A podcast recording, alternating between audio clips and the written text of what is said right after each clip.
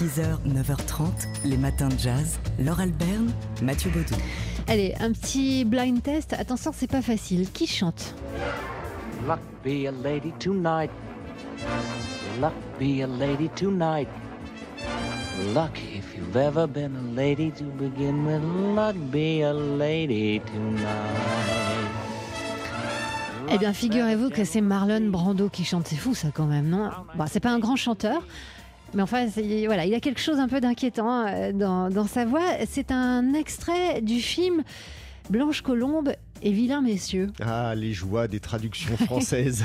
C'est Girls and Dolls, un film de Mankiewicz. euh, Guys and Dolls. Guys- Guys and Dolls. Les mauvais garçons. euh, sorti en, en 55 avec donc euh, oui Marlon Brando euh, qui chante euh, mais aussi Frank Sinatra Brando était mauvais pas dans le rôle c'était juste un nom à mettre sur l'affiche d'ailleurs Sinatra le surnommait Mumbles marmonnement et se moquait de son filet de voix on sera pas aussi méchant Euh, ça c'est euh, le Stephen metteur ouais le metteur en, en scène Stephen Mears qui le dit Stephen Mears qui adapte donc euh, ce, ce film cette, euh, ce- Cette- comédie musicale à l'origine de Broadway Guys and Dolls euh, ce soir au théâtre Marigny à Paris c'est la première. Mais oui, c'est aussi la première fois que cette comédie musicale sera créée à Paris, qui est un, un nouveau Broadway, hein, depuis que le, le théâtre du Châtelet a, a- a monté, a proposé plusieurs créations, et notamment 42nd Street dans une mise en scène et une euh, chorégraphie du même Stephen Mears. On a donc beaucoup à attendre euh, de ce euh, Guys and Dolls, pour lequel Stephen Mears a choisi de mettre les femmes en avant. Il explique que le, le- à l'origine, Broadway était un, milieu assez sexiste et cette pièce, elle était donc c'était deux hommes forts et deux, femmes- deux femmes Effacées. moins fortes, voilà, plus effacées. Dans la pièce, eh bien, lui a choisi de présenter deux femmes fortes. Donc, Place aux femmes, dit-il. voilà, à partir de ce soir au théâtre Marigny dans le 8e à Paris. 6h, 9h30, les matins de jazz. Laure Alberne, Mathieu Baudou. Est-ce que vous connaissez Robert?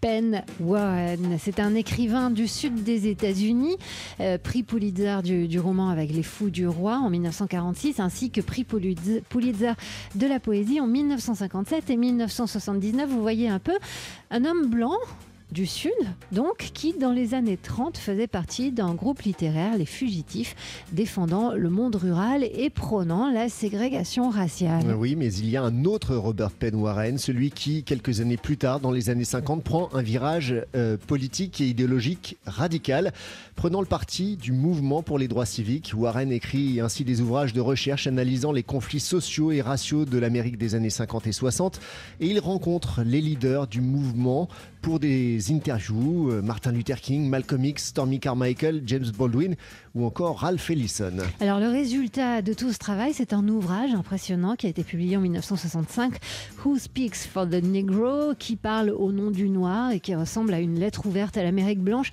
analysant le mouvement des droits civiques, ses origines, ses différents leaders, ses revendications et ses divisions. Et 19 de ces euh, longues interviews viennent d'être euh, publiées, rééditées aux États-Unis sous le titre Free All Along de Robert Penn Warren Civil Rights Interviews. Vous en saurez davantage euh, en allant, jetant- en allant jeter un coup d'œil euh, à cet article du New Yorker qui s'intitule Some Kind of Renewal, une sorte de renouvellement. 6h, 9h30, les matins de jazz. Laure Alberne, Mathieu Baudou. C'est une photo qui est qualifiée de euh, la plus grande photo dans l'histoire du jazz. Alors c'est pas tellement sur le plan photographique, mais plutôt pour son contexte et son sujet. On est en septembre, le 13 septembre 1953. On est dans le club Open Door à New York euh, et sur scène, il y a le trio de Thelonious Monk avec, euh, s'il vous plaît, euh, Charles Charles, Mingus à, la contrebasse et Roy Haynes à la batterie. Et puis il y a un invité, une guest star avec son saxophone et son costume euh, clair sur le devant de la scène, Charlie Parker en l'occurrence. Alors c'est pas la première fois que Monk et Bird jouent ensemble, mais là c'est un peu particulier parce que en fait, ni l'un ni l'autre n'avait le droit euh, légalement de jouer.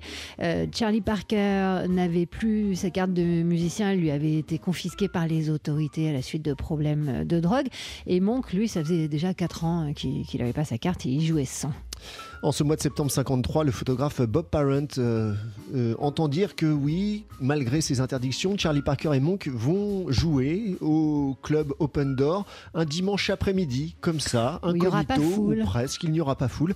Il s'y rend, effectivement, il capte euh, ce moment, il fait ce cliché qualifié par plusieurs comme étant peut-être la plus grande photo de l'histoire du jazz, mais il y a autre chose qui ajoute à la légende de ce cliché, c'est que Bob Parent ne s'est pas contenté de cette photo unique, il en a fait plusieurs et certaines euh, dans lesquelles on, voit le public et sur l'une d'entre elles, on voit quelqu'un attablé, fumant une cigarette, et certains disent qu'il ressemble beaucoup à un certain Jack Kerouac.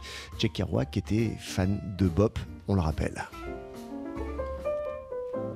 Charlie Parker looked like Buddha.